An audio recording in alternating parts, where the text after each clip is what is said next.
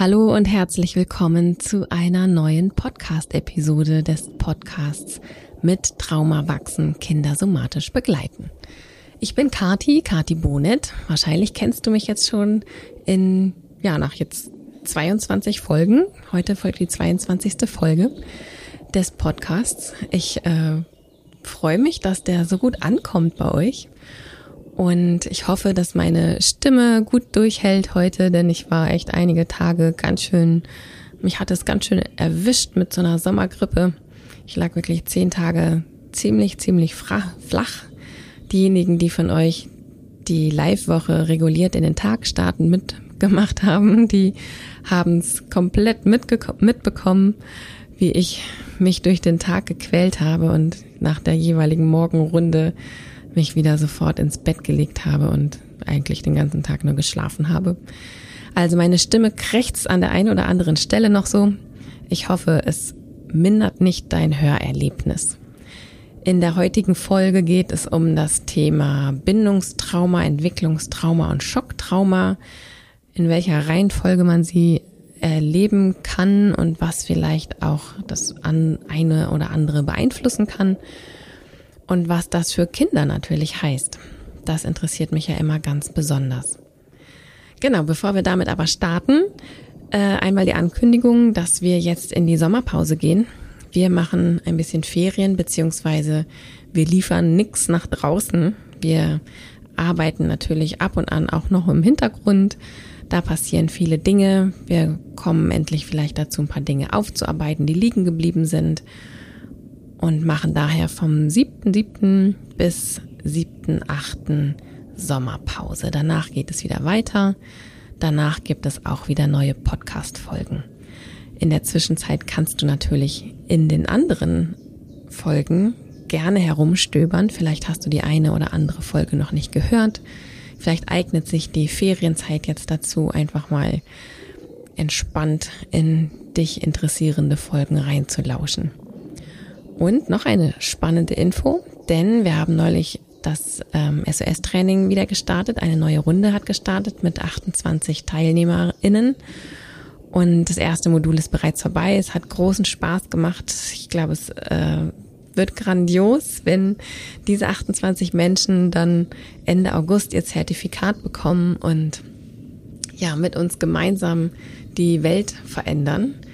Wir haben jetzt drei neue Teammitglieder im Team, unter anderem Nadine. Und Nadine wird sich darum kümmern, dass die SOS-TrainerInnen auch noch besser bei uns eingebunden werden, sofern sie das möchten. Und wird sich auch darum kümmern, wie wir die SOS-Übungen noch besser an Schulen, an Kitas, in pädagogische Einrichtungen und überall dorthin, wo die SOS-Übungen und wo Selbstregulation gebraucht wird, hinbe hinbekommen können. Da freue ich mich ganz besonders drauf. Und weil so viele sich für dieses Training in diesem Durchlauf anmelden wollten, aber an einem oder zwei Tagen der Live-Tage nicht konnten, und dann ist das leider nicht möglich, habe ich jetzt direkt in meinen Terminkalender geschaut und neue Termine rausgeschrieben. Im November, am 24. November, glaube ich, fängt das neue SOS-Training an, die nächste Runde. Und bis zum 7.8. gibt es einen FrühbucherInnen-Rabatt von 50 Euro. Also schau gerne in die Show Notes, da habe ich dir den Link zum SOS-Training mit den aktuellen Daten reingeschrieben. Und wenn du schon immer mal überlegt hast, mitmachen zu wollen, Teil der Bewegung werden zu wollen, dann ist das jetzt deine Chance. Ansonsten wünsche ich dir jetzt erst einmal viel Spaß mit der neuen Folge.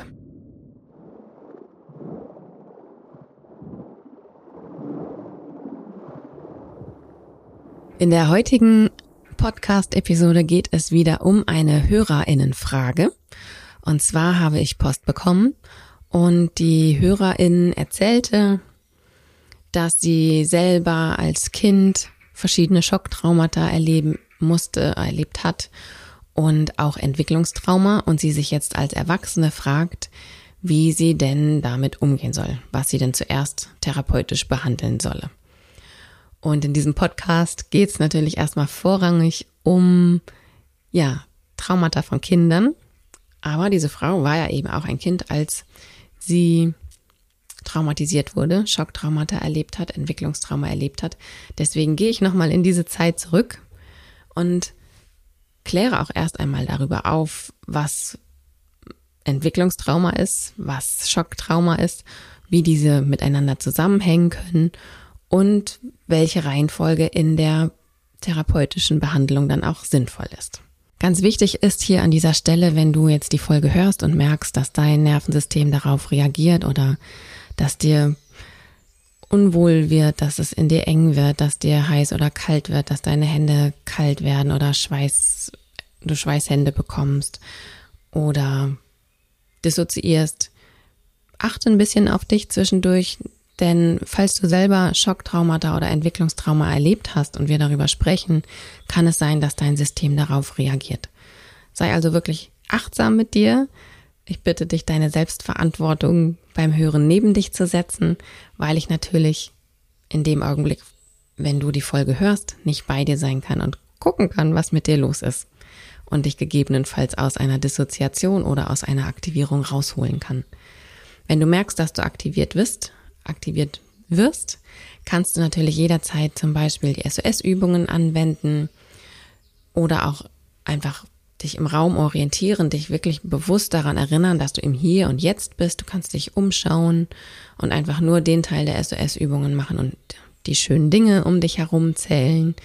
Du kannst Kontakt mit anderen Menschen aufnehmen, um deinen ventralen Vagus wieder zu aktivieren. Wenn wir in einer Aktivierung sind, sind wir manchmal nicht so kontaktfreudig und das Gegenteil davon ist häufig wieder in den Kontakt mit Menschen zu gehen, was für manche angenehm sein kann, um Aktivierung wieder aufzulösen. Und vielleicht weißt du auch ganz genau selber, was für dich das Beste ist, wenn du aktiviert bist. Also das als kleinen Kommentar vorneweg, denn ja, es ist halt immer so, wenn wir über Trauma reden und vielleicht auch an der einen oder anderen Stelle etwas konkreter werden, dann macht es manchmal was mit uns. Genau, zunächst einmal möchte ich noch einmal auf den Unterschied zwischen Schocktrauma und Entwicklungstrauma und ich werde auch ein bisschen zum Thema Bindungstrauma erzählen. In der allerersten Folge, übrigens unsere meistgehörte Folge, ähm, habe ich schon mal so einen Überblick gegeben, was es für Traumaarten eigentlich geben kann. Da habe ich auch schon über Schocktrauma, Entwicklungstrauma und Bindungstrauma gesprochen. Ich wiederhole es aber hier auch nochmal, wenn du es nochmal im größeren Zusammenhang hören möchtest, verlinke ich dir dafür diese erste Folge in den Show Notes. Genau. Von Schocktrauma sprechen wir in der Regel, wenn eine Person überwältigt wurde oder das Nervensystem der Person überwältigt wurde durch ein Event, was einen Anfang und was ein Ende hat. Also zum Beispiel durch einen Unfall. Ganz klassischer, ganz klassisches Beispiel für ein Schocktrauma. Oder ein Überfall oder ein Angriff. Etwas, was wirklich, da hat's begonnen und da hat's wieder aufgehört, das Event. Das Trauma selber ist nicht das Event.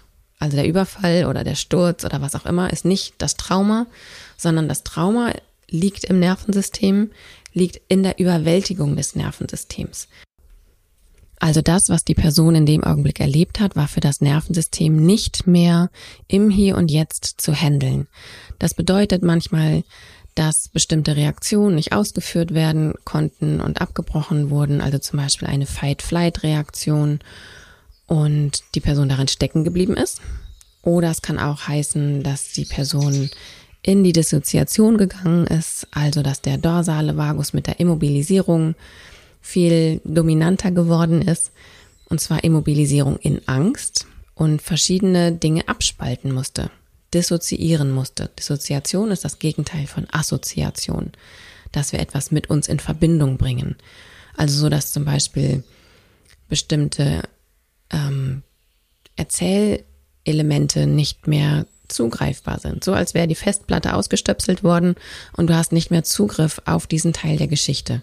Also ja, Amnesie zum Beispiel oder mh, mm, auch wenn du bestimmte Gefühle nicht mehr spüren kannst, die in dem Augenblick aber eigentlich da waren oder bestimmte Körperempfindungen, weil der Schmerz einfach so groß war, dass dein Körper das nicht mehr handeln konnte. Dann spaltet der Körper das ab und weil es einfach nicht mehr handeln kann im Hier und Jetzt mit all den Sinnen und Sinnesebenen, Wahrnehmungsebenen, die wir haben. Genau. Das ist also erstmal so das, was wir als Schocktrauma verstehen. Ein Entwicklungstrauma ist anders charakterisiert. Ein Entwicklungstrauma hat nicht unbedingt einen, einen definierten Anfang oder ein definiertes Ende. Ein Entwicklungstrauma kann über einen langen Zeitraum, zum Beispiel durch die Nichtpräsenz von den erwachsenen Bezugspersonen, entstehen. Dadurch, dass bestimmte Entwicklungsschritte des Nervensystems oder anderer Körperentwicklungen nicht vollzogen werden können durch die Abwesenheit von äußerer Unterstützung, die Kinder eben brauchen. Das kann sein durch die physische Abwesenheit von erwachsenen Bezugspersonen, also wirklich Vernachlässigung.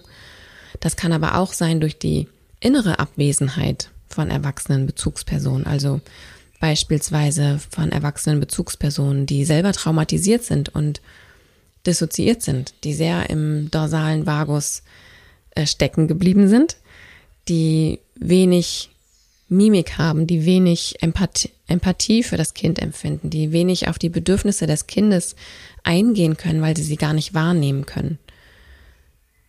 Und genau. Und eben natürlich auch solche Sachen wie Gewalt, sexualisierte Gewalt, sexueller Missbrauch.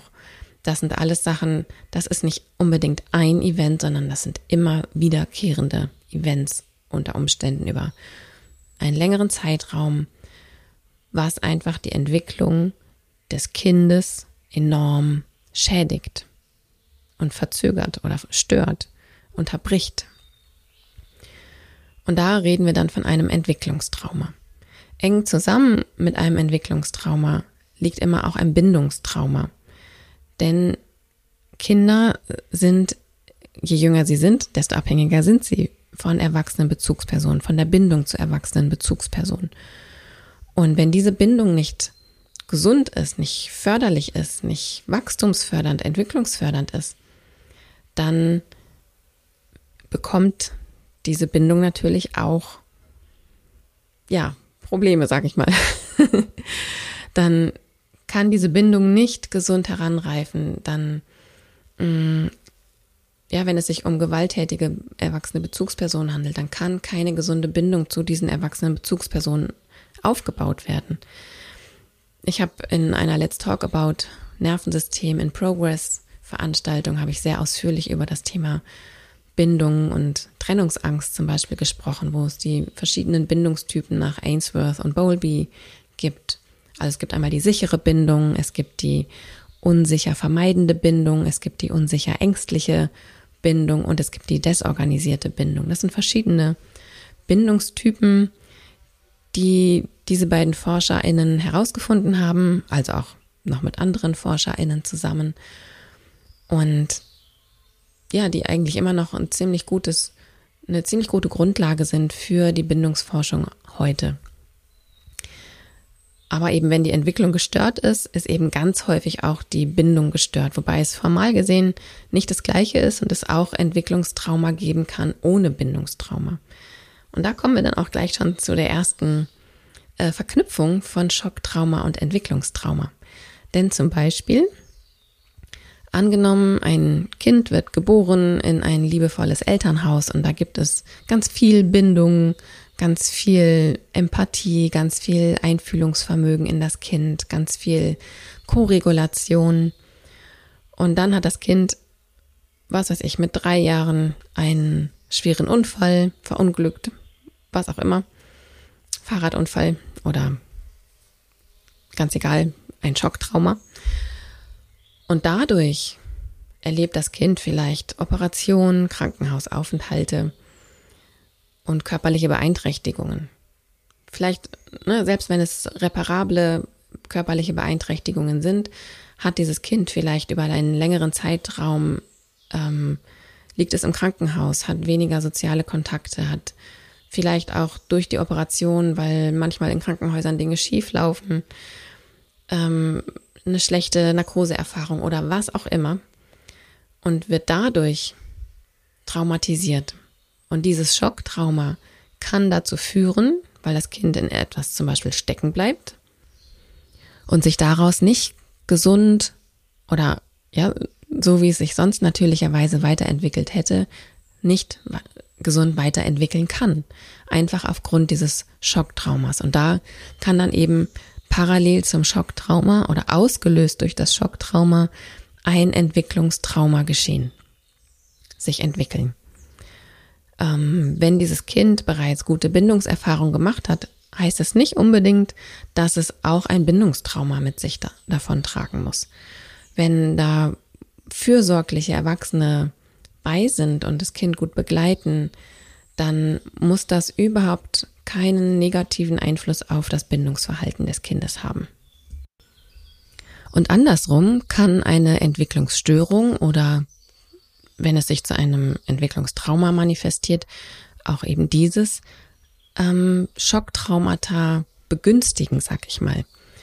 Zum Beispiel, wenn du dir vorstellst, dass ein Baby im Bauch ähm, Schwierigkeiten hat und dort Fluchtimpulse hat, dann versucht es diese Flucht erst einmal ausschließlich über die Wirbelsäule zu realisieren, weil nämlich zum Beispiel Hände und Arme und Füße und Beine neuronal noch gar nicht miteinander verknüpft sind. Da gibt's noch gar keine koordinierten Bewegungen zur Flucht oder zur Verteidigung. Das heißt, diese Bewegung kommt erst einmal aus der Wirbelsäule. Und wenn es dort eine Störung der Entwicklung gibt, ja, und es kann eben sein durch Unterversorgung im Bauch, im Uterus, es kann durch Stress der schwangeren Person sein. Es gibt ganz unterschiedliche Gründe, warum das sein kann. Und angenommen dadurch wird die Entwicklung der neuronalen Verschaltungen gestört. Wenn diese neuronalen Verschaltungen nicht gestört würden, dann würde sich, ne, das Baby wird geboren und dann würden sich mit der Zeit, also über die nächsten Monate, entwickeln, dass das Baby den Kopf anfängt zu heben. Damit wird, werden die neuronalen Verschaltungen und aber auch die Muskeln und dieses ganze Zusammenspiel des Körpers da wird oben und unten integriert, die Muskeln werden gestärkt und wenn dieses Ganze ähm, ja gut genug fertiggestellt ist, dann kommt automatisch die nächste Entwicklungsstufe.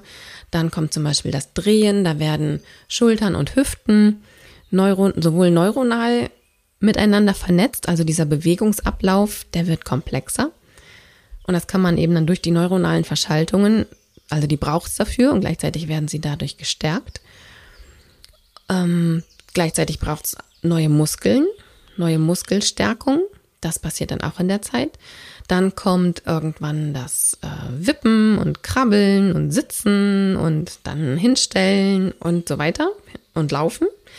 Und mit jeder Entwicklungsstufe, also der nächste Entwicklungsschritt, der kommt immer ganz automatisch, wenn neuronal und muskulär und verbindungstechnisch etc. alles gut genug als ein gutes Fundament, eine gute Basis gelegt wurde.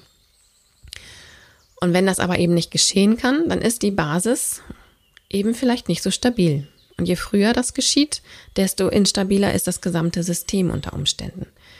Und wenn du dir vorstellst, ein Baby, was neuronal und muskulär auf der Ebene, ich sag's mal in Anführungszeichen, stecken geblieben ist, oder dieser Entwicklungsschritt nicht vollendet werden konnte, dass die Fluchtverteidigung, der Flucht und Verteidigung wirklich nur aus der Wirbelsäule geschehen, hat dieses Kind neuronal und muskulär, also auf der somatischen Ebene, nicht diese Vernetzung von Armen und Beinen und auch visueller Reaktion, also Hand-Auge-Koordination zum Beispiel. Und wenn dann zum Beispiel ein Stock angeflogen kommt, kann dieses Kind dann unter Umständen gar nicht so schnell reagieren und mit der Hand diesen Stock abwehren, wie ein Kind, dessen, dessen neuronale Entwicklung nicht an der Stelle gestört wurde. Das heißt, durch diese neuronale Entwicklungsstörung erst einmal an dieser Stelle kann es dazu führen, dass bestimmte Reflexe oder Impulse nicht da sind, weil sie einfach gar nicht neuronal verbunden wurden oder die Muskeln eben auch nicht äh, so aufeinander eingespielt sind und dieser gesamte feine, komplexe Ablauf nicht so stattfinden kann, wie er sonst stattfinden könnte. Das heißt, Entwicklungsstörungen in dieser Ebene können dazu führen, dass ein Kind sich nicht körperlich adäquat verteidigen kann, wenn es angegriffen wird. Also ein Angriff meine ich damit jetzt nicht unbedingt immer durch Menschen, sondern auch durch einen herunterfallenden Stock oder einen Ball, der auf das Kind zufliegt. Und das kann natürlich viel schneller dazu führen, dass das Kind ein Schocktrauma erlebt, weil es eben nicht schnell genug reagieren kann mit dem Fahrrad oder dass es den Ball dann heilt mitten ins Gesicht bekommt oder dass der Stock das Kind am Kopf trifft und es eine Platzwunde gibt. Was natürlich alles Sachen sind, die erhöhtes Traumapotenzial, also Schocktraumapotenzial mit sich bringen. Also so kann, können Entwicklungsstörungen, müssen noch nicht mal Entwicklungstraumata sein, aber eben Schocktrauma begünstigen. Und Entwicklungstrauma zum Beispiel kann natürlich auch Schocktraumata begünstigen, denn wenn du dir vorstellst, ein Kind hat gar nicht die Möglichkeit, diese Präsenz zu entwickeln, weil der ventrale Vagus, also unser soziales Kontaktsystem, nicht adäquat gefördert wird, dann hat dieses Kind gar nicht die Möglichkeit, so im Hier und Jetzt eventuell zu sein, wie es das sein könnte, wenn durch Koregulation, wenn durch einfach lebendigen Austausch mit erwachsenen Bezugspersonen, die auch möglichst reguliert sind, der ventrale Vagus schön myelinisiert werden würde. Ja, myelinisiert ist da das Fremdwort. Der ventrale Vagus, der ist unser soziales Kontaktsystem und der kommt am Anfang äh, ohne diese Myelinisierung auf die Welt sozusagen. Er hat keine Fettschicht drum. Das sind so Fettringe, die dann mit der Zeit erst sich entwickeln. Solange der das nicht hat, kann der ventrale Vagus noch nicht so gut komplexe Informationen schnell transportieren. Wenn dann die Myelinisierung anfängt, und das ist ungefähr so ab der achten bis zehnten Woche fängt das an. Da kannst du dann eben beim Kind auch sehen, dass das Lächeln auf einmal wirklich zu dir zurückkommt. Ja, vorher war das Lächeln eher so ein bisschen undefiniert und so ein bisschen willkürlich. Aber sobald der ventrale Vagusmüll anfängt, myelinisiert zu werden, werden eben viel mehr, viel komplexere Informationen ganz schnell transportiert das Kind kann anfangen, Gesichter zu lesen, Mimik zu erkennen und drauf zu reagieren. Und das wird dann mit der Zeit immer, immer mehr, weil der ventrale Vagus dann immer mehr myelinisiert wird, immer mehr Fettringe kommt und diese ganzen komplexen Informationen von Mimik und Intonation und Augenzwinkern und Strahlen im Gesicht etc., diese ganzen feinen Muskelchen im Gesicht, das sind wahnsinnig komplexe Informationen und je myelinisierter dieser ventrale Vagusnerv ist, desto korrekter werden die übertragen. Und dann geht das immer hin und her, hin und her, hin und her. Lächeln, grinsen, lächeln, grinsen. Und ähm, die Spiegelneuronen fliegen fleißig hin und her. Passiert das aber zum Beispiel nicht, dann kann das Kind unter Umständen gar nicht so gut die Mimik des Gegenübers lesen und interpretieren. Also es interpretiert vielleicht ein freundlich gesonnenes Gesicht, was zum Spielen einlädt, als Angriff. Darüber habe ich schon mal in einer Folge, ich glaube in der zweiten und dritten Folge, als es um das Thema Wut ging, ausführlich gesprochen. Ähm, die andere Richtung wäre aber zum Beispiel, wenn das Kind ein aggressives Gesicht nicht als solches interpretieren kann weil es diese ganzen Informationen gar nicht schnell genug übertragen bekommt, weil die Myelinisierung des ventralen Vagusnerves unter Umständen fehlt. Und damit fehlen die entscheidenden Millisekunden, um sich vielleicht für einen Angriff wappnen zu können oder ja, verteidigen zu können, zurückhauen zu können oder was auch immer. Und so ist auch eine größere Möglichkeit gegeben, ein Schocktrauma zu erleiden. Und wie man da jetzt therapeutisch am besten vorgeht, das ist natürlich überhaupt nicht pauschal zu beantworten. Man kann nicht sagen, wenn das so war, dann musst du zuerst die und die Therapie machen oder das und das dir angucken. Das geht tatsächlich einfach nicht. Da ist es wichtig, dass man eine genaue Anamnese macht, genau und traumasensibel. Wenn ich meine Anamnesen mache, dann muss ich nicht immer unbedingt ähm, alles auf einmal hören, weil das einfach auch aktivieren kann und unangenehme Folgen haben kann. Das mache ich manchmal auch in einer dosierten Variante. Aber da ist es einfach tatsächlich wichtig, rauszufinden, was ist denn jetzt die Ursache? Ist jetzt die Ursache das Schocktrauma, was ein Entwicklungstrauma zur Folge hat? Oder ist ein Entwicklungstrauma die Ursache oder eine Entwicklungsstörung, die unter Umständen dazu geführt hat, dass die Person Schocktrauma erlebt hat? Und danach richtet sich natürlich auch, wie ich dann damit arbeite. Wenn ich angenommen, die Person hat zuerst Entwicklungsstörungen erlebt, also die neuronalen Verschaltungen haben nicht so stattgefunden, wie sie eigentlich hätten stattfinden sollen und es gibt keine adäquaten Verteidigungsimpulse mit Armen und Fäusten. Und das Kind hat dann eben einen Unfall gehabt, weil es sich nicht verteidigen konnte, weil die Muskeln dort einfach überhaupt nicht angesprungen sind. Dann reicht es nicht, wenn ich mit diesem Unfall zum Beispiel arbeite, weil gar keine Verteidigungsreaktion, die, auf die ich warten würde, dass sie auftaucht, um sie vollenden zu können, die kann gar nicht kommen, weil sie im System noch gar nicht angelegt ist. Das heißt, da muss ich erst zum Entwicklungstrauma oder zur Entwicklungsstörung zurückgehen und das im Grunde nachnähren, auf die Stufe zurückgehen, wo ich, äh, nicht wo ich, sondern wo das Kind noch noch völlig gemäß entwickelt war, gemäß was auch immer. Und von dort aus weitergehen und erst einmal nachnähren, damit sich diese neuronalen Verschaltungen im Nachhinein wieder in, oder im Nachhinein entwickeln können überhaupt. Und dann erst kann ich mich um das Schocktrauma kümmern.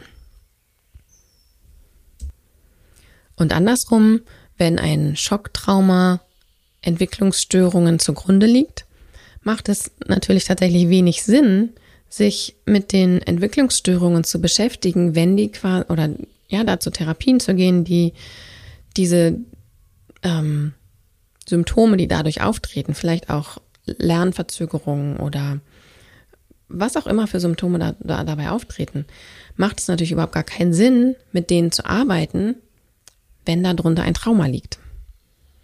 Denn dann können wir so viele Therapien und Interventionen, wie wir wollen, machen, sie werden immer wieder durch das Trauma ausge ausgebremst, weil es nicht sinnvoll ist, an der Stelle weiterzugehen, weil da einfach noch etwas im System feststeckt.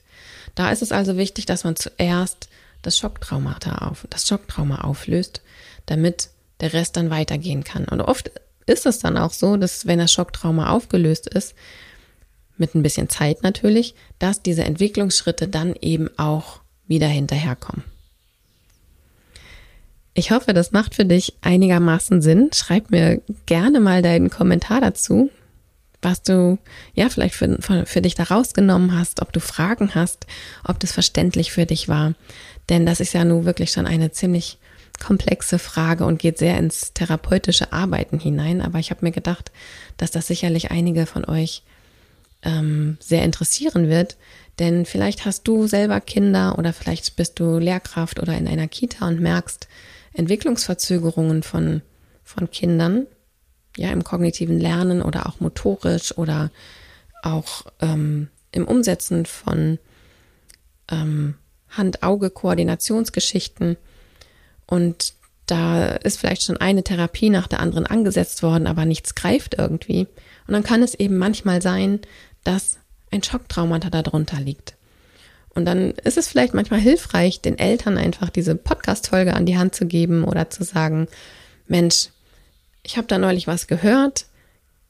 Ich habe keine Ahnung von der Geschichte dieses Kindes, aber vielleicht ne, wisst ihr als erwachsene Bezugspersonen, als äh, Eltern, Pflegeeltern, Adoptiveltern, vielleicht irgendetwas über das Kind, was vielleicht geschehen ist, was ein Schocktrauma oder ein Entwicklungstrauma sein könnte und das, was jetzt an Symptomen da ist, einfach eine Folge davon ist, weil sich bestimmte Dinge im Nervensystem, im Körper nicht weiterentwickeln konnten. Das kann manchmal ähm, alles verändern. Das kann manchmal wirklich alles im Leben eines Kindes verändern. Manche Kinder, die bei mir landen, die sind wirklich schon zu Therapien und Therapien und Therapien und Lese-Rechtschreibschwäche, Dyskalkulie, Lerntherapie, Ergotherapie, was alles gute Therapien sind, überhaupt gar keine Frage. Ähm, wenn sie jedoch auf ein Traumasystem stoßen und dort aber so fungieren, als wäre es ein ganz gesundes System, dann können diese Therapien einfach überhaupt gar nicht greifen. Und deswegen ist es so wichtig, dass dieses Traumawissen einfach überall hinkommt. Denn gerade dort, wo eben diese Symptome im Lernen, im Wahrnehmen etc. da sind, liegt viel, viel häufiger als gedacht Trauma darunter. Und wenn wir das Trauma aber nicht erkennen, nicht diagnostizieren, dann rödeln wir und ackern wir und tun wir. Und es ist ganz häufig für die Katz. Und es ist für das Kind anstrengend, es ist für die Therapeuten, Therapeutinnen anstrengend, es ist für die erwachsenen Bezugspersonen anstrengend und total frustrierend einfach, weil es nicht greift. Also diese ganzen tollen Methoden, die greifen nur, wenn sie eben auch traumasensibel angewandt werden, beziehungsweise wenn Trauma auch mitgedacht ist, wenn Trauma im System drinsteckt. Genau, also deswegen meld mir gerne zurück, was du für dich mitnehmen konntest ob es für dich interessant war, hilfreich war oder was für neue Fragen sich vielleicht für dich ergeben haben. Schreib gerne einen Kommentar bei Spotify oder bei Apple Podcast oder bei uns auf Instagram. Dort sind wir sehr fleißig aktiv. Jetzt in der Sommerpause nicht so, aber ab dem 8. August sind wir wieder da. Dann geht's wieder weiter auf Instagram und Facebook und mit dem Newsletter und mit Veranstaltungen. Ich freue mich schon drauf, aber jetzt freue ich mich erstmal auf meine Sommerpause. Ich wünsche dir auch ganz schöne Ferien, falls du Ferien hast. Ich wünsche dir einen tollen Sommer. Mach was Schönes, versuch dich zu nähren mit dem, was dir gut tut. Und wir sehen uns, hören uns in alter Frische ab dem 8.8. Tschüssi!